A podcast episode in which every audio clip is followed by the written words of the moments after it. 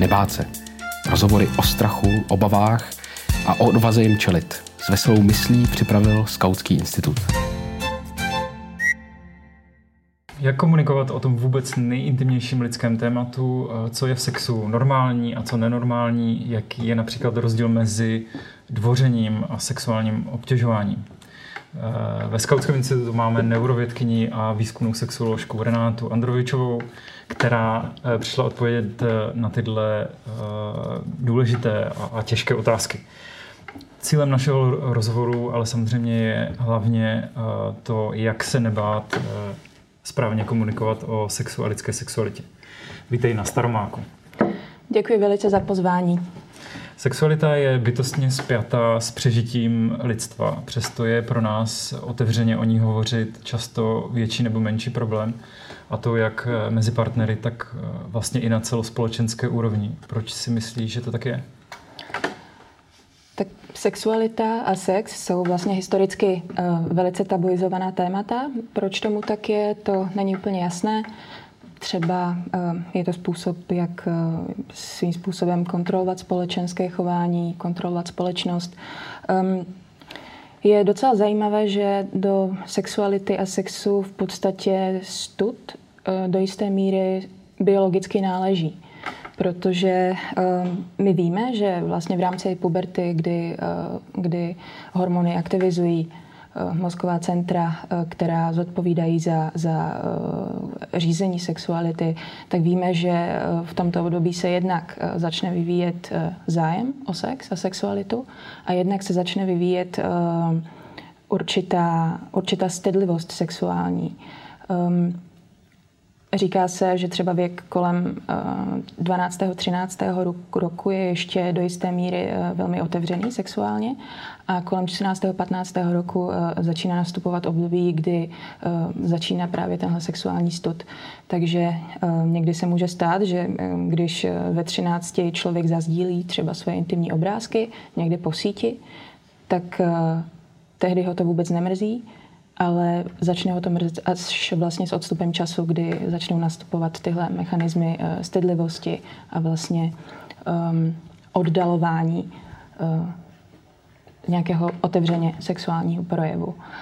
Um, proč je těžký o tom mluvit? Jednak je to tedy kvůli té do jisté míry podmíněné biologické uh, stydlivosti, jednak je to kvůli tabuizaci a jednak je to, myslím, i um, kvůli tomu, že um, různé, různá religiozní hnutí v podstatě um, sexualitu často zesměšňují, považují za něco špinavého, zvířeckého.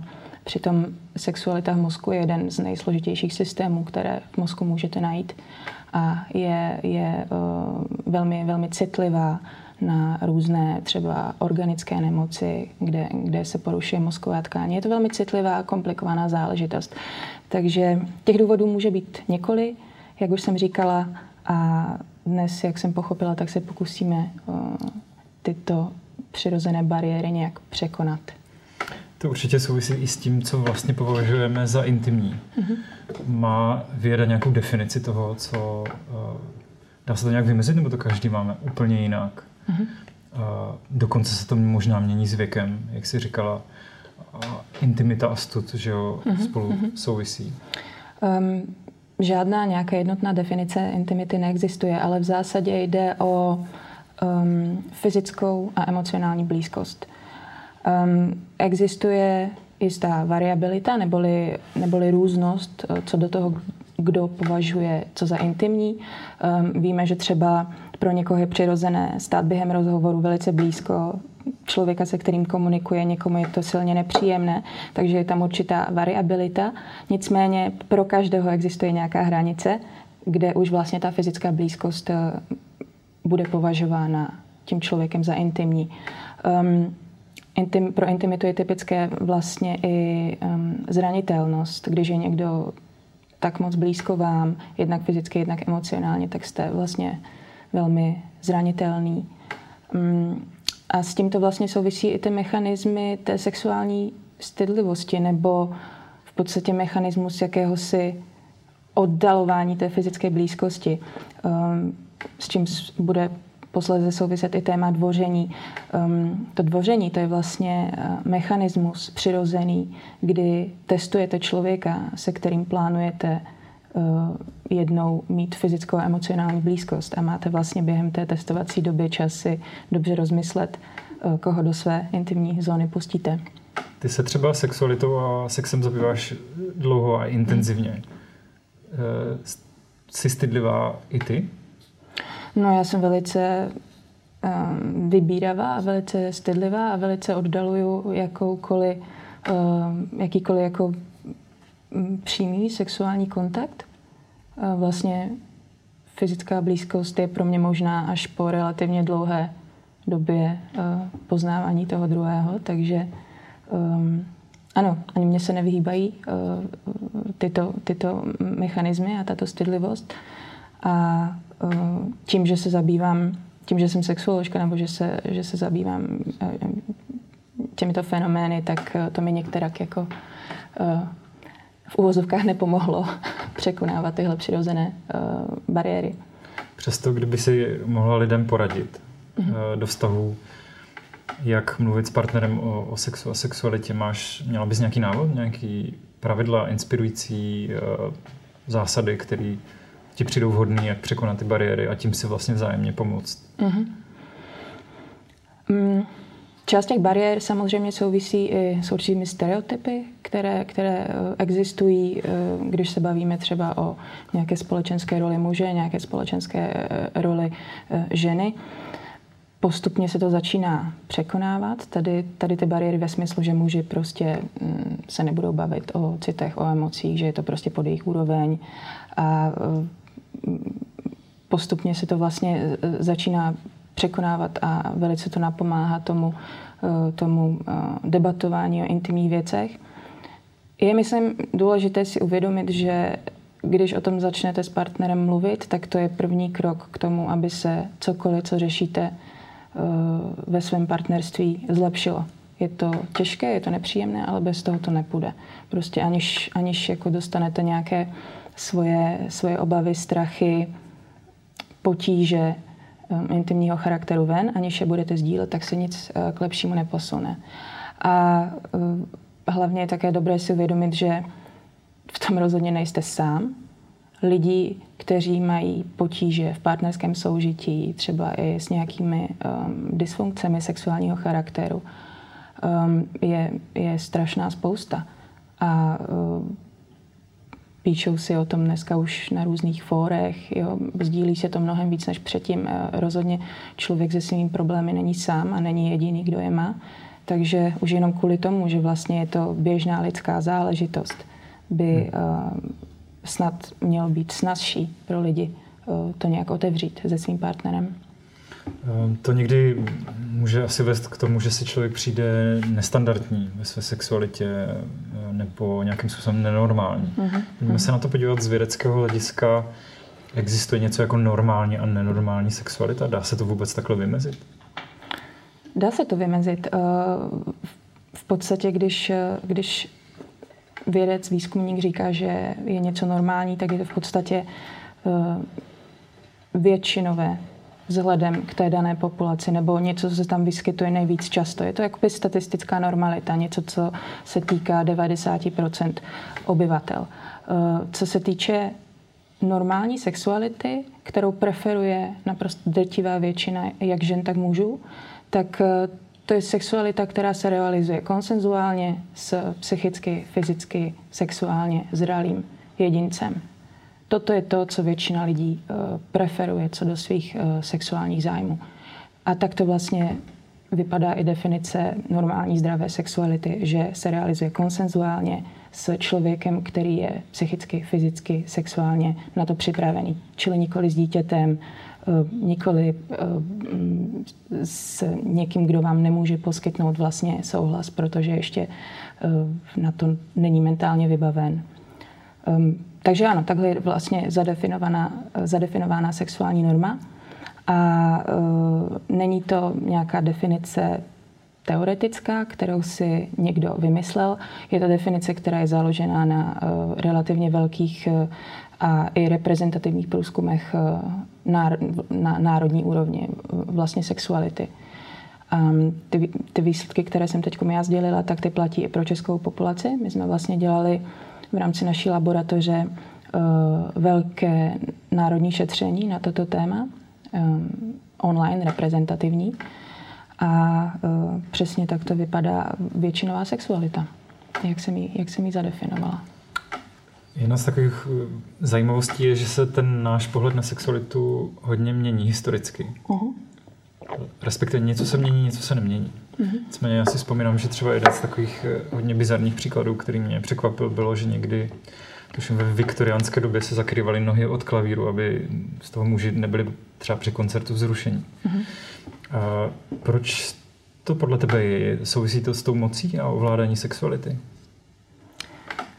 Um, existují různé bizarní praktiky, jak jakoby eh, desexualizovat mužskou mysl. To je vlastně jeden eh, ze, ze starých stereotypů, že, že muž jediný, co dělá ve svém životě, tak je, že myslí na sex a myslí na to, jak bude souložit, což je ale nesmysl. Eh, mužská sexualita je stejně tak složitá jako ta ženská.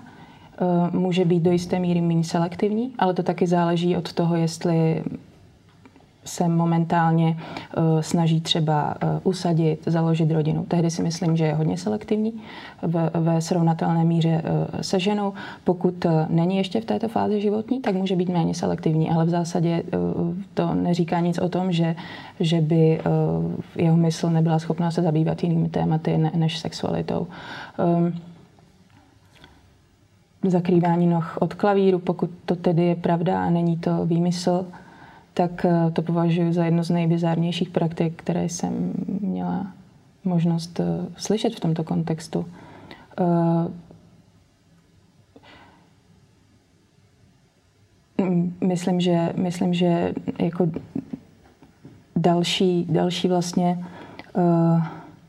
podobné, podobné praktiky souvisí vlastně i s, s naprostým jako zahalováním ženy. Mm-hmm. Že mm, vlastně jako představa, že když, když muž uvidí jako kousek nahé kůže, takže se okamžitě přestane ovládat, je naprosto lichá a vlastně nechápu, um, proč, proč se takovéto praktiky zavádějí.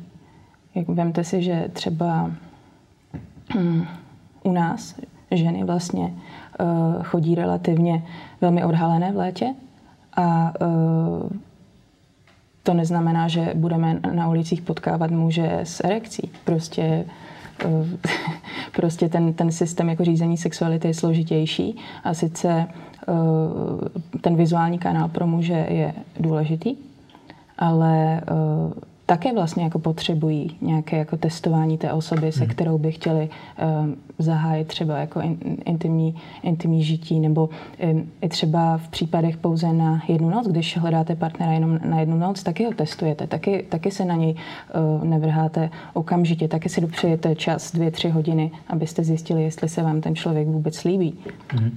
To je mimochodem jedna z nejintenzivnějších společenských debat současnosti sexuální obtěžování versus dvoření. A v té debatě často zaznívá takový strach, jako že už nikdy nebudu moci nikoho zbalit, protože ty pravidla jsou jako mhm. nepřehledné, nejasné, příliš restriktivní. Jak to vidíš ty? A ještě případně, co by si třeba považovala za vhodné pravidla dvoření, aby to nebylo sexuální mhm. obtěžování? Um, především bych chtěla říci, že protože tahle otázka pravděpodobně souvisí nějak s mýtu hnutím a jak se pak rozmohla ta debata o tom, kde jsou hranice, co je, co je ještě možné, co už není možné. Eh, především chci říci, že to mýtu hnutí eh, nebylo o, o debatě, eh, jestli je vhodné podržet dveře, když jde žena do budovy. To bylo hnutí, které vzniklo za účelem odhalit podstatně závažnější, násilnější činy související se zneužíváním moci v pracovním prostředí. Takže to, že se ta debata posunula tímto pro mě docela absurdním směrem, eh, to považuji za, za velice zajímavý spin doctoring. Eh, nechápu, jak to, hmm. jak to ti lidi dokázali závažnou debatu posunout vlastně takto absurdním způsobem. Hmm. Rozumím tomu, že lidé potřebují eh, během dvoření nějaká vodítka. Třeba eh, ve viktoriánské éře to dvoření bylo vlastně těžce ritualizované. Byly tam, byly tam vše možné předpisy, co může, nemůže žena udělat. Dneska je to vlastně velice intuitivní, neexistuje žádný manuál na to, jak se má člověk dvořit. Prostě sleduje uh, emoční reakce, chování toho druhého a podle toho uspůsobuje svoje chování. Uh, zvířata se dvoří a ty opravdu předtím nečtou žádné manuály a ví celá přirozeně, jak se dvořit tak, aby si neublížili, aby byli vlastně v té situaci spokojené.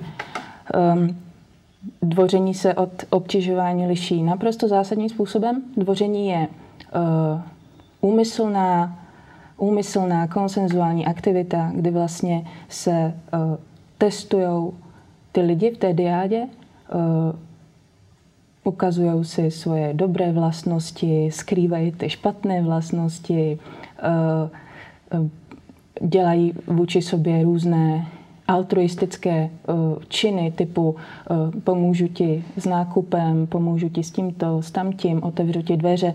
Právě eh, tyhle, tyhle, tyhle drobné úkony jsou dle mého mínění spíše výrazem jako altruismu a snahy vlastně tomu člověku udělat dobře, než toho, že by ho nějak zhazoval nebo že by upozorňoval na to, že žena je slabá, když jí otevírá dveře. Když vidím, že muž nese těžký náklad a nemá volnou ruku, taky mu otevřu dveře. A není to za mě výraz toho, že ho chci nějak ponížit nebo chci zdůraznit jeho, jeho slabost, je to prostě výraz altruismu. A dvoření je, pre, dvoření je uh, konsenzuální, altruistické a člověk uh, nepotřebuje manuál na to, aby v něm uměl chodit. Potřebuje jenom citlivě vnímat reakce toho druhého a, a snažit se, aby tomu druhému bylo, bylo vlastně v té interakci dobře. Um, obtěžování to je docela jiná věc. To je uh, vlastně fenomen, který se teď hodně spojuje vlastně s harassmentem na pracovišti. Jde vlastně o, o, o projevy zájmu takovým způsobem, že uh, tomu druhému, vůči kterému se ten zájem ukazuje, uh, to vlastně není vůbec příjemné. Eh, je toho moc, třeba ten druhý už, eh, už eh, projevil svůj nezájem několikrát po sobě, řekl zcela jasně, anebo to ukázal svým chováním, promiň, já chci z téhle situace ven a ta druhá osoba tohle nerespektuje a pořád si jde za svým. Tomuhle chování hodně nahrávají hierarchické vztahy, hmm. které vlastně jsou v podstatě umělé, nevytvořily se uh, nějakým jako přirozeným organickým způsobem v malé skupině, ale vytvořily se prostě tím, že někdo dostal takové místo, někdo dostal takové místo. A, a lidé v pozici uh, se statutem si často um, prostě myslí, že, že, že ten status je v podstatě všechno, co je pro toho člověka, který se jim líbí, důležité a že díky tomu mají právo třeba tlačit víc na pilu nebo, nebo, nebo méně respektovat eh, hranice toho druhého. A to samozřejmě souvisí i, i, i, i, ze, i ze stereotypy, že, že, že prostě žena vždycky touží po někom, kdo má eh, velký status, velké auto, velký byt, eh, velký ego, ale to není vůbec pravda. Ty, ty, ty, ty preference různých žen jsou různé. Hmm. Jo, žena může toužit po někom, kdo uh, bude uh, spolehlivým tátou. Nepotřebuje, aby měl velký auto, velký byt uh, a tedy a tedy. Jo, že, že, že bude vyhledávat vlastnosti, které, uh, jsou, které jsou jiné, než má třeba ten nadřízený, který, který obtěžuje. Hmm. Když jsme u těch mýtů a stereotypů, můžeš ještě říct nějaké další mýty, stereotypy, mm-hmm. které tě které jsou nejčastější a třeba je vyvrátit. Ano. ano. Uh, tak to je vlastně, uh, tento, co jsem zmiňovala, to je takový hlavní. Prostě uh, muž, aby byl mužem, tak, tak musí se projevovat silově, mít velký ego, nerespektovat hranice druhého, to je obrovský mýtus. A, a ženy, ženy rozhodně nepreferují, nepreferují nějak ultimátně tyto vlastnosti, které, které jsem zmiňovala. Eh, mají různé preference podle toho zase, v jaké jsou životní fázi, co vlastně očekávají od toho partnera. Ehm, další zajímavý mýtus je o, o tom, že vlastně, když se stane nějaké sexuální násilí, tak za to vždycky může člověk s nějakou odlišnou sexualitou. Třeba v souvislosti s dětmi, když se něco stane dítěti, hned se mluví o tom, že to udělal nějaký pedofil. Ehm, když se Eh, když se stane něco ženě, když ji někdo znásilní, hned se hmm. zase představuje, že to byl nějaký eh, cizí muž, který se schovával eh, v parku, vyskočil na ní, když šla domů. Hmm. Ve skutečnosti ale ty, ty, ty činy, ty delikty motivované zvláštní sexuální preferencí, nebo třeba znásilnění cizím člověkem jsou vlastně v menšině proti, proti, tomu, proti tomu hlavnímu největší procento zneužitých dětí je, jsou děti zneužívané v rodině, příbuznými, buď to vlastními nebo ne, nevlastními. U těch nevlastních je tam uh, větší riziko. A toto tvoří třeba dvě třetiny veškerého zneužívání. Pouze jedna třetina zneužívání dětí je páchána uh, cizí osobou, kterou, kterou nebo, nebo něko, někým mimo, mimo rodinu, třeba nevím, vychovatelem nebo nějakou, um, nějakým kamarádem. Zneužívání můžou mimochodem páchat i děti, když jsou uh, vlastně v pozici um, staršího kamaráda nebo někoho, kdo, kdo, kdo má už větší zodpovědnost, nese zodpovědnost za to dítě a zároveň jsou prototypické vlastně zároveň prototypická asymetrie moci, že, že, že to dítě vlastně k tomu člověku, který mu ubližuje, vzhlíží a, a nedokáže mu dobře vzdorovat, protože hmm. Ten druhý je silnější, mocnější, větší autorita. Um, Podobný mýtus je tedy u, u znásilnění uh, dospělých. Uh, ve skutečnosti asi dvě třetiny uh, těchto činů se dějou v rámci, v rámci vlastně blízkých vztahů, na rande, dokonce v rámci, v rámci etablovaných párů hmm. uh, intimních. Takže toto jsou zase, zase, zase takové mýty, které, které se tradují. Um, já si myslím, že to trošku souvisí s tím, že když eh, ta společnost o tom takhle přemýšlí, tak vlastně se strašně snadno zbaví pak eh, z odpovědnosti. Protože hmm. se řekne, že to udělal někdo nemocný.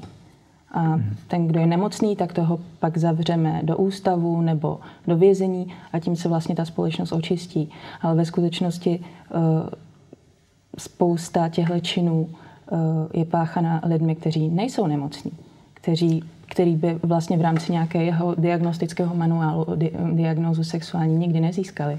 Ty jsi se, natáč, ty jsi se účastnila natáčení filmu v síti. Mm-hmm. Je něco, co tě na té zkušenosti překvapilo? Něco nového, co jsi naučila během takové intenzivní mm-hmm. zkušenosti životní? No tak to, co mě překvapilo na prvním místě, bylo, jak vlastně autentický prostor – vytvořili tvůrci toho dokumentu. Opravdu ta produkce byla vlastně špičková a předcházela tomu zevrubná rešerše i jednak toho, jak mají vypadat ty dívky. Na tom jsme se vlastně, na tom jsme se vlastně uh, podíleli spolu, o tom jsme dlouze debatovali, jak vlastně vypadá dvanáctka, jak se chová. Dělali jsme si na, na to téma uh, rešerši. Uh, Jo, takže vlastně, vlastně eh, ta, ta příprava toho v podstatě falešného světa těch eh, holčiček eh, byla velmi zevrubná a podařilo se, myslím, vytvořit naprosto autentický zážitek. A, takže tohle byla taková, taková první věc, která mě vlastně vzala a s úžasem jsem na, na to koukala. Pak v rámci toho samotného natáčení um, pro mě bylo hrozně zajímavé vidět, uh, kolik vlastně těch kontaktů probíhá, že je toho strašné množství, um, že vlastně mnoho z těch mužů v podstatě se té činnosti kontaktování těch dívek věnuje celý den, jako kdyby, uh, nevím, ne, nepracovali nebo, nebo uh, neměli nějaké společenské povinnosti. Opravdu tam sedí u toho počítače a prostě kontaktují dívky. Um, Všimla jsem si také toho, že, že eh, vlastně eh, docela dobře se tam podařilo zachytit takové dva základní fenomény v rámci, v rámci online zneužívání dětí a sice takzvaný kybergrooming, což je vlastně budování vztahu s tím dítětem za účelem to dítě posléze buď to vylákat ven na osobní schůzku, anebo ho přimět k nějakému dlouhodobému zasílání svých intimních materiálů. Kdežto když to většina těch interakcí byla vlastně velmi jednoduchá. Byl to, byl to, byl to v podstatě jakoby sexting, eh, kde se šlo hned na věc, člověk se přihlásil, zcela otevřeně řekl tomu dítěti, eh, co chce, že ji chce vidět nahou, nebo že, že ona se má dívat, jak on je nahý. A probíhalo to všechno jako rychle, velmi otevřeně, žádná faleš, v podstatě ani jako žádná agrese nebo, nebo, nebo uh, donucování. Když nechtěla, tak ji vypnul a šel prostě o dům dál. No, ale ten kybergrooming, ten byl sice v malém procentu případů, ale potenciálně jde o daleko nebezpečnější záležitost, protože uh, se tam začne vytvářet jakási přátelská vazba nebo mnohdy v očích dítěte i partnerská vazba s tím člověkem, eh, s tím starším člověkem. A, a je to vlastně potenciálně velmi nebezpečné pro nějaké normální, standardní sexuální zrání toho dítěte. Protože uh, sexuální zrání má probíhat uh, postupně v určitých krocích vlastně během puberty. Je to, je to, je to uh, roztaženo na mnoho let Eh, dítě má čas spoustu zážitků hmm. zpracovat eh, a hlavně neodvíjí se to potají, jo? To je, což je, což je eh, významný vlastně problém té, té, té, té sexu, toho sexuálního zneužívání, že tam se všechno děje potají. No, to dítě to nemůže s nikým sdílet, nemůže se o tom bavit se, se, s kamarády, s vrstevníky. Ta, ta, ta komunita kolem dítěte vlastně na to nemá žádný nějaký korekční dosah, jo? Že, že to dítě to všechno drží v sobě. A toto je další věc, která by neměla být spojena s, s prvními sexuálními vztahy člověka, že tedy musí je tutlat, nesmí o nich mluvit, nesmí je nikomu hmm. vyjevit, musí je držet v sobě. No. Myslím, že to i ukazuje opět to, že o tom sexu a sexualitě je potřeba co nejvíce mluvit. Ano. A třeba během... v, pubertě, v pubertě se o tom taky hodně mluví. Někdy až takovým způsobem, že, že, že Eh, dívky už to nemůžou poslouchat a, a jdou za paní učitelkou a řeknou, že už je toho jako moc, jak se o tom kluci otevřeně baví. Mluvit eh, v bezpečném prostředí, třeba myslím a správně, ať, eh, ať to vede k té zdravé a, a co nejradostnější sexualitě. A s tím souvisí úplně poslední otázka na závěr a to je, kam bys lidi odkázala, pokud se chcou o sexu a sexualitě co nejvíce dozvědět a, a co, co, ať to jsou co nejkvalitnější informace, které jim opravdu pomohou. Aha. Um, tak eh, to bych možná hned ze začátku zmínila naše stránky, naší laboratoře, protože my se věnujeme uh, dost poctivě nějaké popularizaci a osvětě uh, na tato témata, takže můžou se lidi podívat na stránky uh, sexlab NUDZ.cz, NUDZ jako Národní ústav duševního zdraví. A, a nebo nás můžou hledat na Facebooku, jakožto laboratoř evoluční sexuologie a psychopatologie. A uh, tam vlastně najdou hromadu příspěvků na téma odlišného sexuálního nastavení, um, právě i, i celonárodní průzkumy sexuality, um, jak se dělá výzkum v sexuologii, Jo, takže, takže nějaké základní informace určitě najdou tam. Um, naše laboratoř momentálně rozbíhá i velký projekt, který se jmenuje Parafilik. Je to projekt, eh, který se klade za cíl vlastně primární prevenci sexuálního násilí a zneužívání. A to tím způsobem, že, že vlastně uh, nabízí pomocnou ruku lidem, kteří cítí, že je v nich uh, něco nastavené sexuálně zvláštním způsobem obávají se, že to třeba nezvládnou, ještě v tom neumí chodit, neví, jakým způsobem se realizovat v mezích zákona, tak aby nikomu neublížili. A právě pro tyto lidi je, je, je služba eh, Parafilik. Stránky najdou na parafilik.cz a tam se taky dočtou spoustu zajímavých eh, základních informací o tom, co jsou parafilie, eh, jaký je jejich podíl na sexuálním násilí, sexuálních deliktech, co s ním lze dělat, jak, jestli je lze léčit, a nebo hmm. jestli lze jenom nějakým způsobem upravit chování, tak aby, aby eh, nedošlo k nějakému deliktu. Takže tam najde, najdou spoustu informací. A ti, kteří čtou anglicky, tak ještě můžou využít vědecké databáze, třeba na Google Scholar si můžou velice jednoduše najít podle klíčového slova, které je zajímá eh, vlastně abstrakta z různých článků. Sice se nedostanou k celému článku, protože to jsou placené databáze pro věce, ale dostanou se třeba k nějakým krátkým anotacím, eh, kde, kde eh, vlastně vysvětluje autor toho článku, jaká byla metodologie, proč to dělali, jaké jsou výsledky. Takže tohle je, tohle je taky jako zajímavý zdroj. To byla Renata Androvičová ve Skautském institutu. Děkujeme za návštěvu. Děkuji za pozvání. Posláním Skautského institutu je stavět most mezi tradicí a zkušeností skautského hnutí na jedné straně a životním stylem a potřebami současné společnosti na straně druhé. Pojďte nám trochu pomoct. Pojďte stavět mosty s námi.